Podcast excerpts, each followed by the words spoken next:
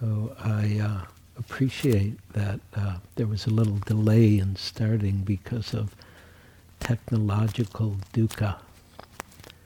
And uh, I appreciate it because I hope um, it allowed you just to continue practicing and to staying very present with your body and breath as you sit here.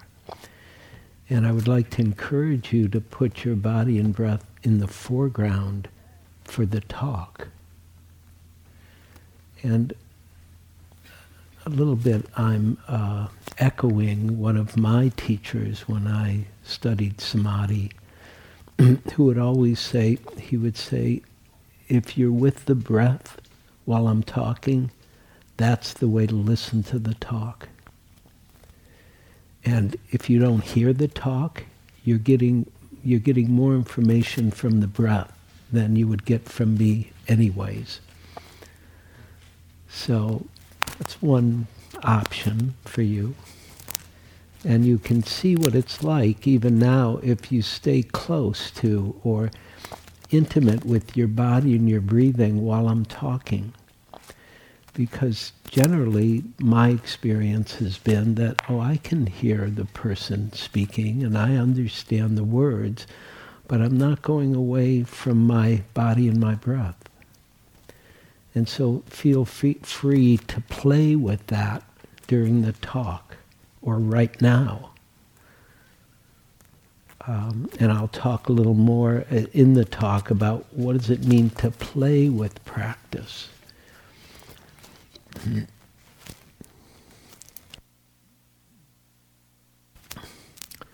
And I hope in the talk tonight to continue what we've been doing, which is opening the door to samadhi, to concentration practice, um, which we began, Philip began, and then and then uh, Sally gave a big overview about concentration.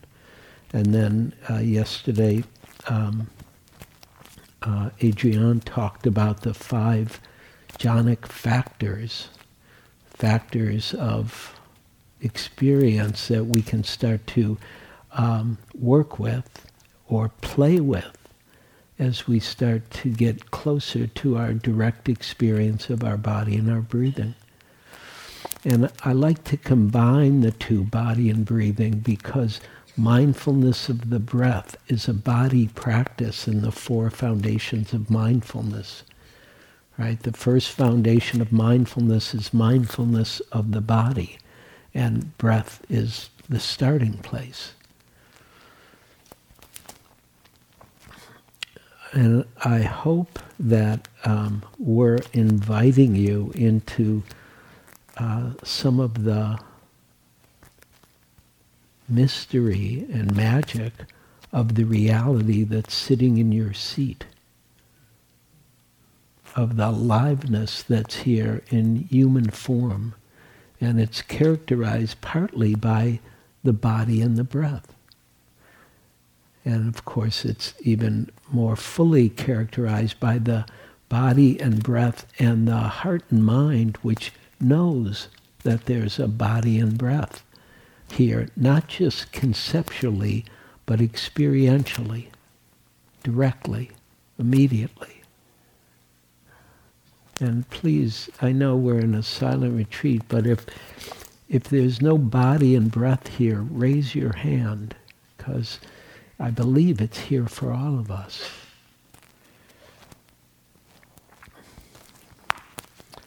And so the invitation is to start to learn a little more, discover a little more, explore a little more about the reality that's sitting in our seat, the liveness that's here in human form that we all know about and also in some ways we are still learning about. We, all, we know and we don't know. And I find that many different ways, but it's quite uh, beautiful to be here in this form, in this realm. it's talked about the human realm, right? There are different realms of existence in Buddhism, heavenly realms and, and underworld realms, but also the human realm is a very specific realm that the Buddha was part of. Uh, he was a human being like each of us, and he discovered something about the potential for us as human beings to wake up or to discover more of who and what we are and the possibility for us to, I might have said this already here, become mature human beings. Like develop even more than we're used to, or more than the conventional understanding of what it is to be mature. And that's a little bit how I think about what the Buddha discovered, a certain kind of maturity that was beyond the conventional for his time.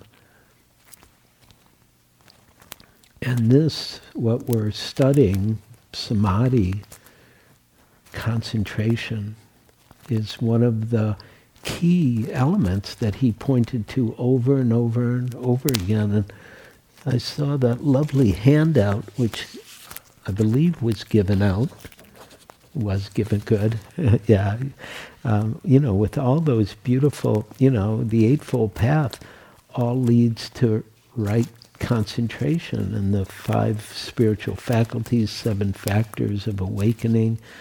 And, you know, those are beautiful understandings of, oh, how essential this kind of unity of experience that we call concentration or samadhi is for us and for our practice and for awakening or for maturing as human beings. and so tonight I'd like to talk about uh, the paradox of effort. Right? Right effort we okay or is it here? Is it popping off of my face? It just happens. okay. Okay, seems okay. So the paradox of effort and non-effort that's needed as we start to get closer or become more intimate with our direct experience of the body and the breathing. and remember, the the effort is one of the translations um, for the for that word. It's also energy is the other translation. Virya, energy, is a nice translation. And right, sometimes people have a problem with right, meaning right or wrong. It's uh, I like to look up words in the dictionary to see oh, what, what are they or where did they come from. And right also means uh, that which brings us in alignment with the truth. And that's a beautiful dharmic understanding of what's meant by right effort or right energy or right view or right understanding or right right intention. It, the the intention or the energy that brings us in alignment with the truth, with the Dharma, which is often translated as truth. so the paradox that I'm pointing at and that you're exploring already is oh, how do you make effort? What kind of effort is needed? What kind of energy is needed? And what kind of non effort is needed in order to stay right here with this simple, simple experience of a body breathing. I, I believe, personally, it's often my experience that the most difficult part of the Dharma is how simple it is, not how complex. Because we're not asking you to do anything you don't know how to do, right? Is that clear, I hope? Everybody knows how to breathe. Right? We, we won't be here when we can't do that anymore. But the breathing is happening whether you do it or not right now, meaning it's, it's happening, the body does the breathing. Right? It does it even at times if you try to hold your breath, you know, good luck for about a minute, you know, a minute and a half, right? And then it, the body will rebel, right? We have a teenager right here in our body who will really tell us what's going to happen. And so this breathing is happening and we're not used to paying attention to it in this more intimate way, in this more sensitive way, in this more uh, mindful way, or we could say bodyful way, because that's I think that's better language, more accurate language for what we're doing. We're being bodyful with the breath. We're feeling the breath, we're sensing it, we're starting to know it experientially, not just conceptually. And part of the effort or energy that's needed is paradoxical because there's this um, relaxation that we've been pointing at, that's very important, and then there's also something that's more proactive needed and helpful.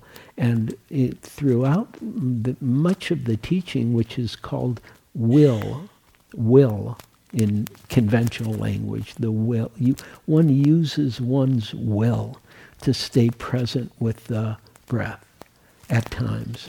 And often, especially in the beginning, before the momentum starts to carry us, which it can, it takes some will. Okay, I'm going to stay with the breath now. I'm going to be with it now. And I'm going to figure out if I can help with this clicking now.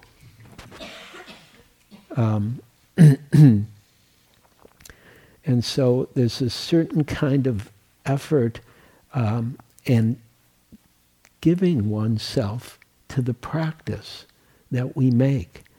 And the reason that we um, emphasize relaxation so much is because we want your body to be relaxed. We don't want you have to tighten up to breathe because you don't have to. But what we do want is your intention to be enacted, and that's sometimes called will.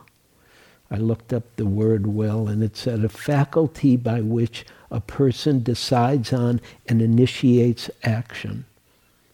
And, and, that works for what we're doing here the faculty by which a person decides on and initiates action.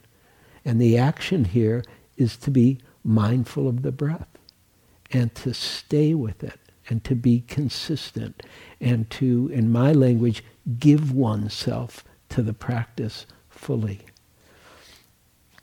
And, and will has other, I like, always like to see what the thesaurus says. It says, like other words, we could use a determination, resolution, resolve, right? Single-mindedness. This is the dictionary of these days. Probably wasn't there 30 years ago.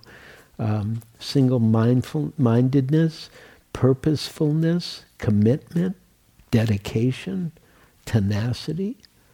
Those are some of the different flavors of will that are called up at times to stay very consistent with this very, very, very simple practice of being aware of your breath right now, even while I'm talking.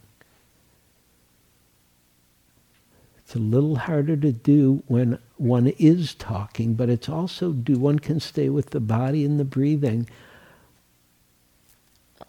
And it's more, it's not as pronounced as when one is not talking, but it's still happening. It still can be known. And of course, will or um, determination or resolution or dedication or commitment is part of the Buddhist teaching from the get-go. Right? The Buddha had a lot of will. He was not just relaxing, right? He, that was not his only uh, skillful means. he wanted to wake up, and people told him he could not wake up in that way at all. And he didn't buy it. He had a lot of will. He said, No, I'm going to find this. I'm going to discover this. I'm going to realize this potential that I intuit.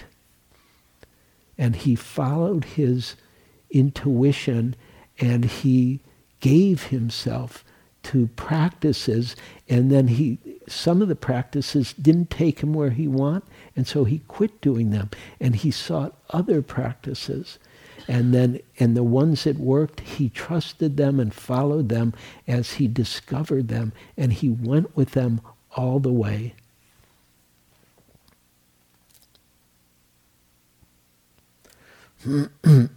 So i'm speaking to the will component of effort a little to bring it into the room because we've brought uh, the relaxed, receptive component, which is also essential.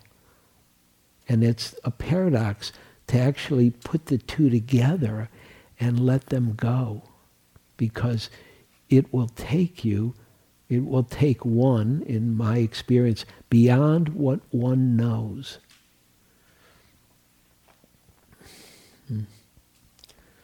And so effort then becomes, uh, can become not just a muscular effort, which sometimes that's called on, right? If, if you get up, if you get in the room and you're just totally spaced out and going all over, sometimes, okay, it, it's like, I'm going to do this. I'm going to stay here.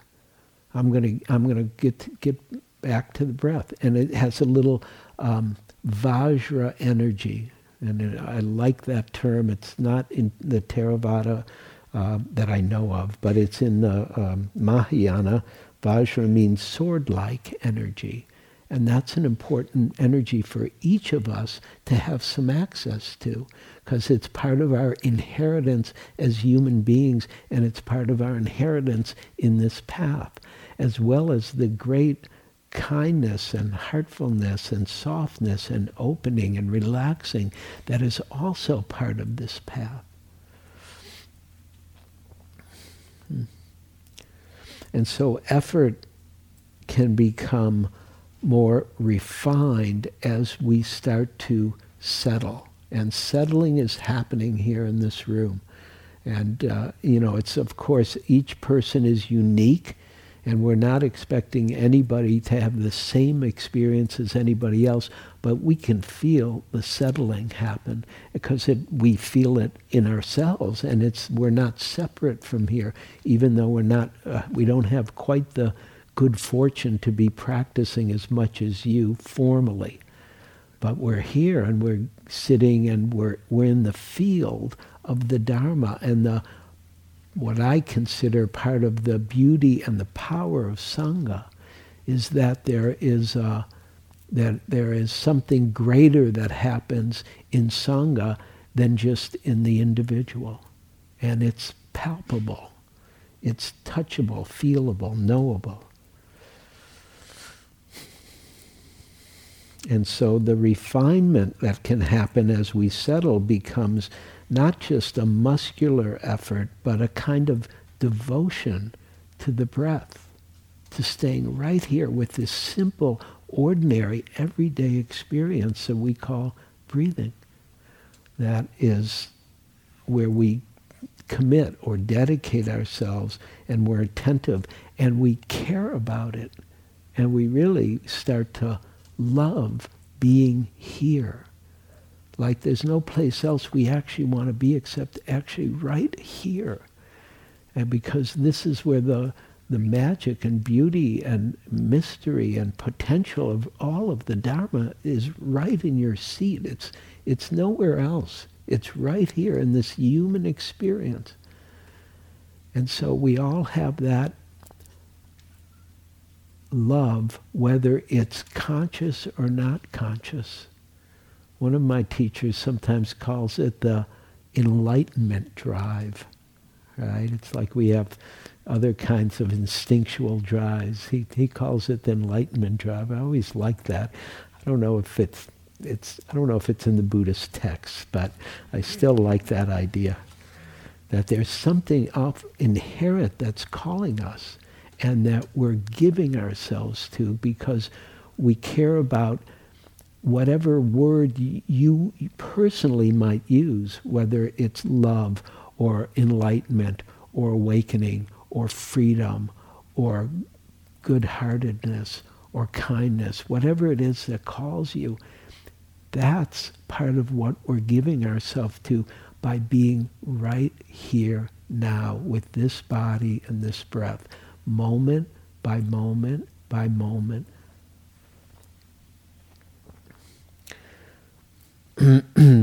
Sometimes when I'm when I've been doing uh, uh, jhana practice, when I've been doing samadhi practice, really, I I I uh, I often feel like um, that there's nothing else better, really, than just being right here. And and what does it mean to just do what I care about most? And it's not that I don't care about many other things, but underneath all the particular cares, they're fueled by a bigger care or love for reality or love for the Dharma or love for freedom, whatever it might be for you, but I'm speaking personally for me a little bit. And I did a lot of, um, and so I'll talk a little bit about my own practice because of course, we each talk from our own practice, and they're not the same exactly. We all have different teachers a, a little bit and different um, influences that we've been impacted by and uh, different experiences. And so I did a lot of whole, what, what I called whole body breathing. Whole body breathing. I studied with Thanissaro Bhikkhu. And, uh, and I would do a number of retreats, months, just doing whole body breathing. And whole body breathing means you're aware of the whole body and it's and while it's breathing and you're aware of the breath in the whole body. In the whole body doesn't mean the breath goes to every nuance necessarily, but you could you could play with it for a moment. Just feel your whole body while you're sitting here and then be aware of the breath that's happening by itself as you sense the whole body. Or and one of the things I, I always appreciated very much about, about Than Geoff, um, Thanissaro uh, Bhikkhu, was that he always encouraged the felt sense experience of the breath and body. Right? And so, so what he was encouraging in my, in some language that I like is a proprioceptive awareness of the body. It's not that you necessarily feel every single iota of the body, but you feel the overarching experience of bodiness sitting here, right? So, it, and it may be literal, but it may be bigger than your body, this sense of bodiness that's here. and may be smaller than your physical body. It doesn't matter. You feel, sense, start to be um, in touch with the bodiness that's here and the fact that breathing is happening in this bodiness. And I just like the word proprioceptive, so I throw it in there. but but the, the spirit of that teaching, um, which I believe you can take into however you're aware of the breath, uh, but in this case it was very clear, it was whole body breathing, is to let consciousness permeate the experience. Let your consciousness permeate the experience of the breath and body. And you could do that in whole body. You could do that at the tip of the nose or the, permeate the chest or permeate the belly or torso moving. Whatever, however you practice, you want to get closer to the direct experience. Because of course you all know that you're breathing and you can know you're breathing in many different ways And we want to keep encouraging, supporting, um, inspiring you, if we can, to have it be an experiential understanding of the breath. So that you get closer and closer to the direct experience. Because and that's what I want. When I'm sitting that's my, all my skillful means is oh how do I give myself fully to this experience how do I sense the breath? How do I and I'm not looking for a, a cerebral answer. I'm looking for the experiential answer because that is the answer the experience. And so, so the one of the ways I think about this, and I often talk in general when I'm teaching about when I'm working with somebody, I'm asking, oh, what's the somatic, energetic, kinesthetic experience that's happening right now? What's the somatic, energetic, kinesthetic experience of your breath right now.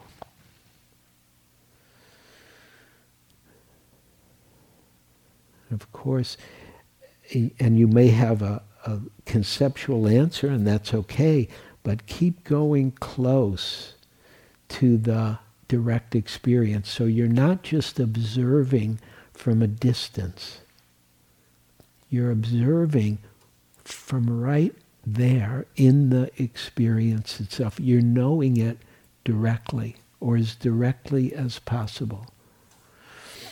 And so Than Geoff would use a language that I also really appreciated. So I want to acknowledge him about that. He would, he would talk about awareness immersed in the breath. Awareness immersed in the breath and body um, or, or, awareness immersed in the direct experience. And I like the word immerse because it's a, it's a tactile experience. And he would say, oh, you could saturate the breath and body with awareness. Saturate the breath and body. Or, or see what it's like when, when, the, uh, when, the, uh, when your awareness is bathed in the breath bathed in the breath. And you hear the tactileness, the felt senseness in the language. And that's why I love the language so much, because it takes me into the experience. And of course, there are other languages that we use very commonly to rest in or relax in the, the experience. So feel your breath and see what happens as you relax while you're while you're feeling the breath in the nose or, or in the chest or in the whole body, however you're experiencing it, and then you relax with it, with the knowing of it, with the direct experience. Right? Or let the breath and the awareness merge together right now.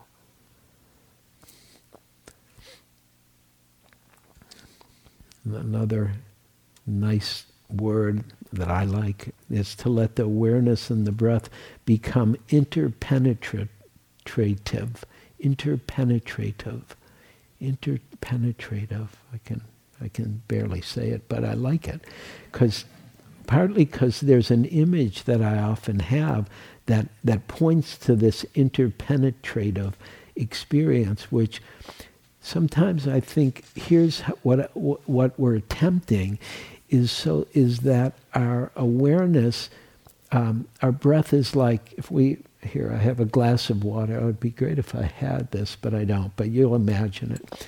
Um, a glass of water, right? You can all see the water, and our breath is like the water, and it's here, and we see it, and we know it, and I can touch it, but it's still here. But if I put a drop of blue dye in the water, it permeates the wa- water. It's intrapenetrative. It becomes one with the water, which is what the fifth jhana factor is starting to point at in terms of possibility. Right? And so we want our, our awareness to begin to permeate the water of the breath.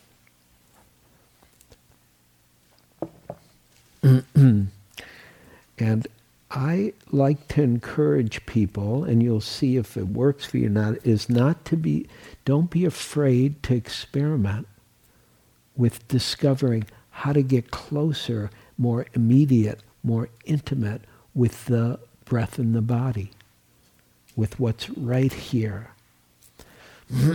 and and even asking the question, how do we become more intimate with the body and the breath, is a good question. Not that you have to figure out an intellectual answer, but we're seeding the investigative factor of awakening, right? And the investigative factor is not just a mental factor, it's an kinesthetic, somatic, energetic kind of investigation. We want to experience this thing we call the breath. We want to know it so immediately, so closely. And so I like the word intimate. It's, it's, it's used um, often in conventionally, you know, it's conventionally, you know, when we're in an intimate relationship, we're very close to the person and we can start to become unified with that person when we're having an intimate relationship.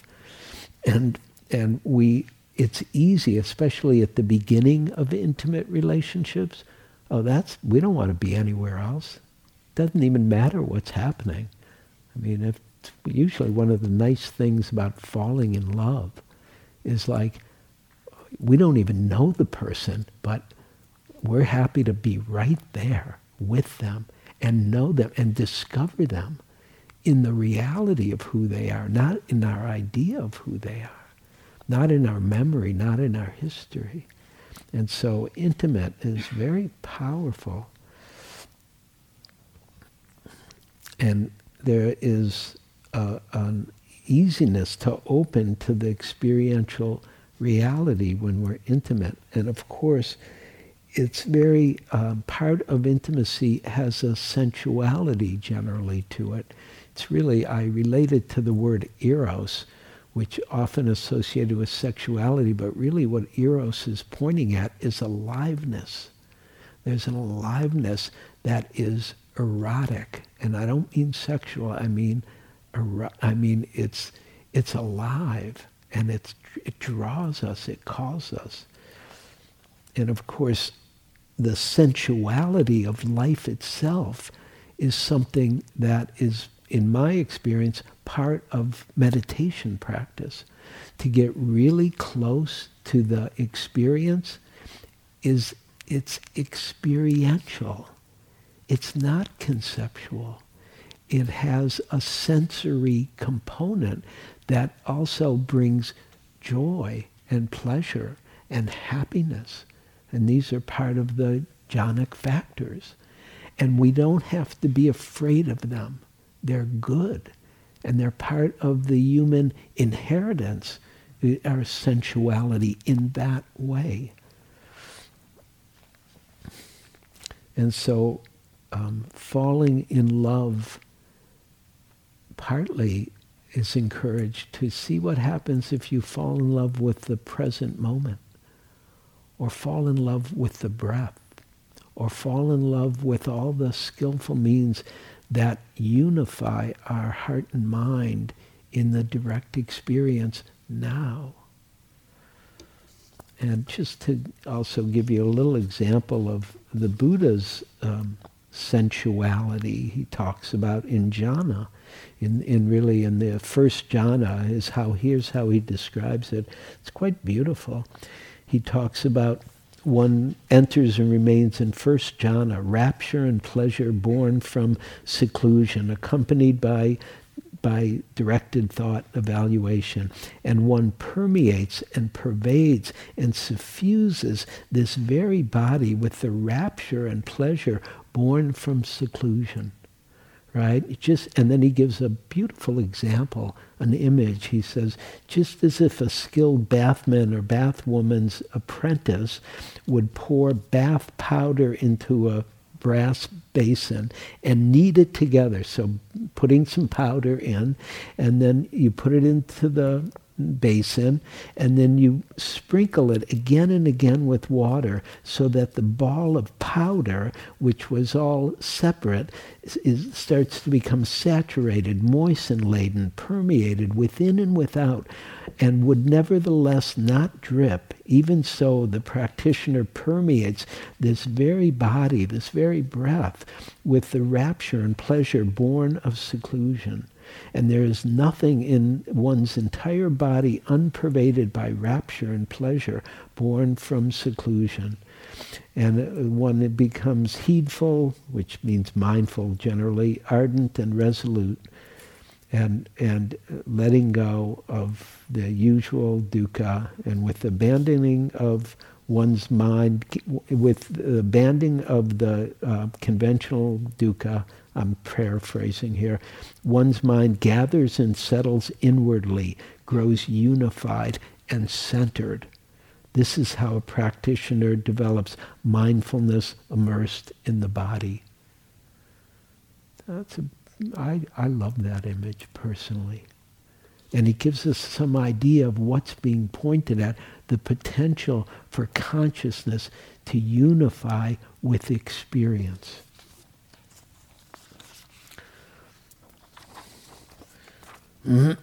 and there's a, a very, uh, I'm not, I, I, think, a very famous little Zen story about a teacher student in Chinese Zen. And the teacher says to the student, where are you going? And, uh, uh, and the student says, on pilgrimage. And the teacher says, what's the purpose of the pilgrimage? And the student says, I don't know. And the teacher said, not knowing is most intimate. There's a beautiful Dharma in this little story, right? Where are you going? I don't know. Not knowing is most intimate. And so I want to encourage a little bit of our knowing and not knowing. This is part of the paradox that we're living with because we know, we know a lot, and there's so much we don't know. And even the breath, you know, one knows, I know the breath, and also I don't know the breath. The knowing of the breath was in the last breath, but this breath is brand new. And, and it's never been breathed before, this breath. And so to start to let the not knowing, not let our knowing obscure the freshness of reality that is here in every moment. Every moment is actually brand new. And it's we often forget that or lose touch with it, but it's still true. Each moment is brand new. And part of what's beautiful about letting go letting go of the past, letting go of everything. And it's just to be right here. My teacher would say, he'd say, oh yeah, this isn't so hard. If you, all you have to do is let go of everything and be with the breath. And I always love that kind of paradox. Of, it seemed like it wasn't that easy to let go of everything, but really he was saying, oh, that's, that's all you do. You just let go of everything and be right here with this breath. And the whole world can open up from there. Or the in Buddhism, the cosmos can open up in this body and breath right here. so part of uh, what we're doing is entering the unknown, the mystery of aliveness, the mystery of our hearts and minds, the mystery of what it means to let go, the mystery of waking up individually and together. And so we don't want to let our experience of the breath be obscured by past knowledge of the breath. It's one of the great things about realizing no matter how long we've practiced, we're all beginners. Really, it's just beautiful. It's so freeing to be a beginner. Oh, Suzuki Roshi used to say, used to say, in the beginner's minds, there's many uh, understandings, but in the in in the no, excuse me, in the experienced student's mind, there's many things that they know, but the beginner's mind are totally open. And so please be a beginner with your breath. Discover it. And use all the skillful means to come into the magic of this moment that is brand new. And so we've been talking about the skills and, and I'll just, you know, patience and continuity and relaxation and steadfastness and discipline and discernment. Uh, one other piece I would like to add in is mistakes are good. Don't worry about making a mistake. If you make a mistake, you'll learn from the mistake. That's how learning happens, at least for me. I do something and it works or it doesn't work, or oh yeah, that's right or it's not right. And it's nothing, it's just not personal. It's just, oh yeah, that wasn't so skillful. This is okay, I won't do that again. Very simple in that way, but still we're afraid sometimes to not try something or experiment or give ourselves in a way maybe none of us have said right? You may discover another way to get closer to the breath and the, the, the body and this moment's experience.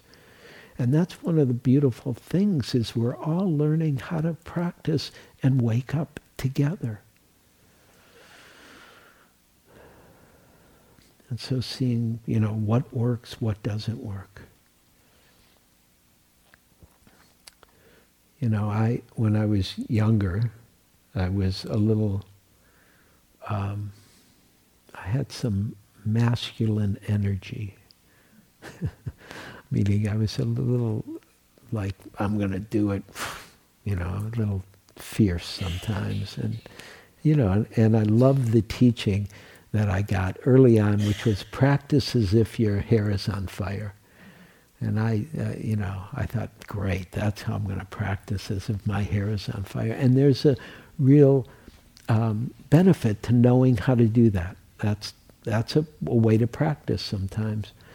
Although as I got a little older, I, I saw, oh, that doesn't work so well in the long term if your hair is always on fire.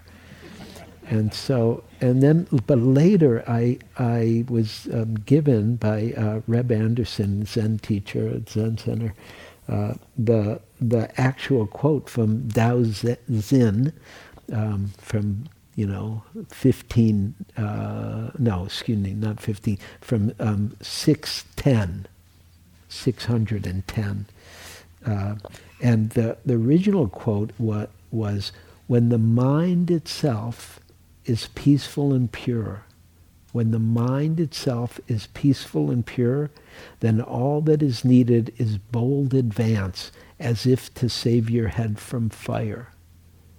So that was the original quote. And it's beautiful because it's so much more balanced than the quote I was given as a young man, which was good enough, you know, practice as if your hair is on fire. But I didn't get the, oh, practice when the mind itself is peaceful and pure. And so part of what that brings in for all of us is, oh, we want to settle, settle, settle. We're not rushing. And, and yet we know, oh, when we're here, okay, let's go. Here we go.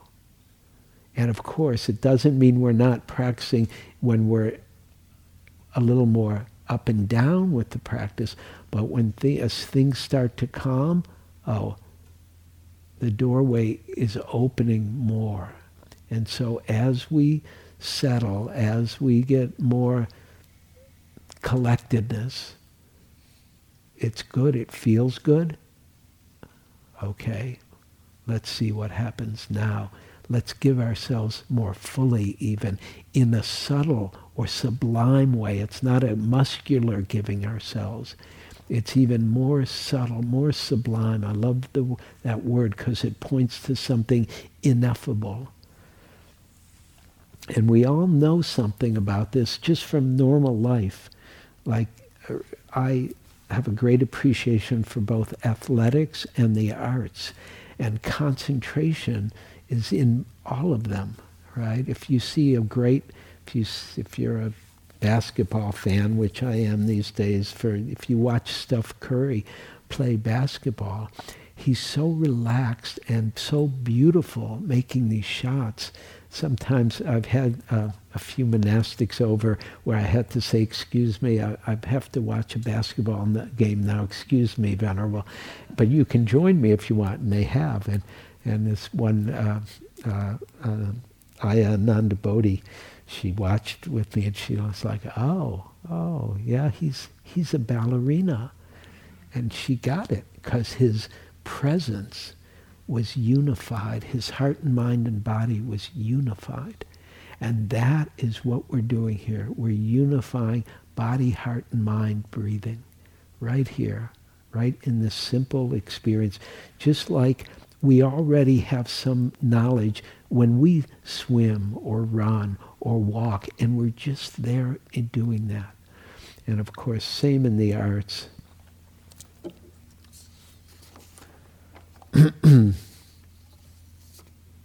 Here, um, no, too too long. It's good though. uh, yeah, I'll just say it. Here, it's from a, a woman piano pianist, Mildred Chase. She said, just being at the piano, because you know any. This is my add-on. Any great artist gives themselves to the art and they devote themselves and they become the art itself. Like a great, if you see a great dancer, it's like they're they're totally doing nothing and they're doing everything at the same time. So here, Mildred Chase, she wrote, just being at the piano egoless, being at the piano egoless is to reach the place where the only thing that exists is the sound and the moving toward the sound. And We could say the breath and becoming one with the breath. The, the music on the page that was outside of you is now within you and moves through you, and you are a channel for the music and play from the center of your being. Everything that you have consciously learned, all of your knowledge emanates from within you. There is a sense of oneness in which the heart of the musician and the heart of the composer meet, in which there is no room for self-conscious thought. You are one with yourself and the act and feel as if playing has already happened and you are effortlessly releasing it. The music is in your hands, in the air, in the room. The music is everywhere. And the whole universe is contained in the experience of playing. That's part of the, what can happen for us in meditation practice. That exact experience that she describes of being coming unified with our simple music of body and breathing.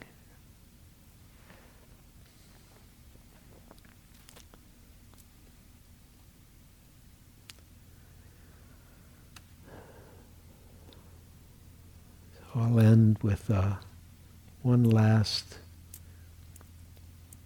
understanding of samadhi. It's from the Mahayana tradition, but I like it very much. Samadhi is a non-dualistic state of consciousness. Samadhi is a non-dualistic state of consciousness in which the consciousness of the experiencing subject becomes one with the experiencing object and thus is only experiential content. So it's they're pointing here at the non-dual of becoming the breath and the breath knowing itself by being itself. Let's please sit for a moment.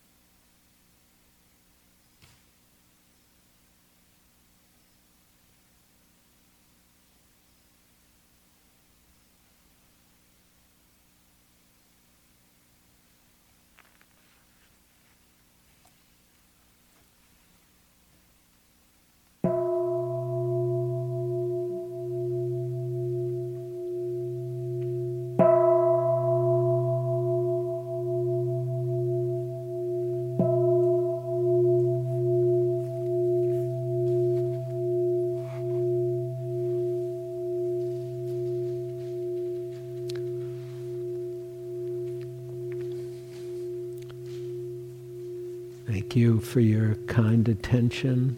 We'll have about a half an hour of walking meditation.